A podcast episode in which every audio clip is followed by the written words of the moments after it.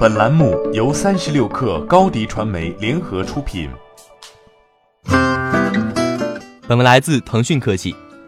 一月十四号消息，微软给出的公告称，从二零二零年一月十四号开始停止支持 Windows 七操作系统，这意味着该公司不会再向数百万台电脑发布任何软件更新，包括可以防止网络攻击的软件补丁。微软最初曾提供免费升级服务，直到二零一六年七月二十九号为止。另一种选择是，如果用户使用的 PC 已达三年以上，则微软建议购买一台运行 Windows 十系统的新 PC。不过，外媒报道称，若借助微软官方的媒体创建工具进行就地升级，则用户仍可顺利激活新的 Windows 十副本。不过，此方法并不能激活全新安装的 Windows 十操作系统。微软宣布对 Windows 七停止支持和更新的意图非常明显。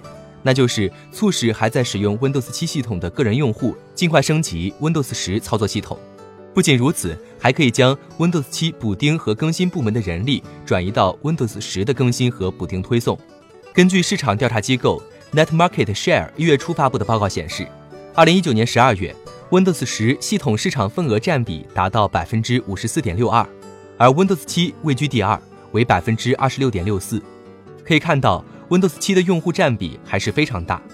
由于 Windows 7的稳定性和易用性，许多人一直选择 Windows 7作为个人电脑的操作系统。纵使微软想方设法诱导用户升级到新的 Windows 10操作系统，但大多数用户还是不为所动。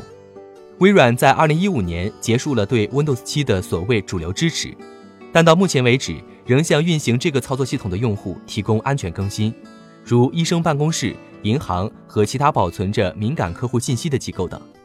根据微软的说法，主流支持包括保修服务以及在其他事件上的帮助，还有请求非安全更新的能力等。在过去的七年中，个人电脑的销量一直在下降。去年这种情况只以小幅增长结束，主要是由于企业在屈服于不可避免的升级之后，需要购买新的 PC 来运行 Windows 十。在许多情况和使用案例中。PC 已被智能手机、平板电脑或数字助理等各种设备所取代。不仅是 PC，Windows 也不再是微软曾经的定义产品。当然，这并不是说 PC 已死。在可预见的将来，PC 仍将是人们工作的主要设备。许多办公室和知识工作者会认同这种观点。但是现在还有许多其他选择。人们可能正在使用平板电脑或使用手机工作，而在工作之外。有些人几乎不会触摸 PC。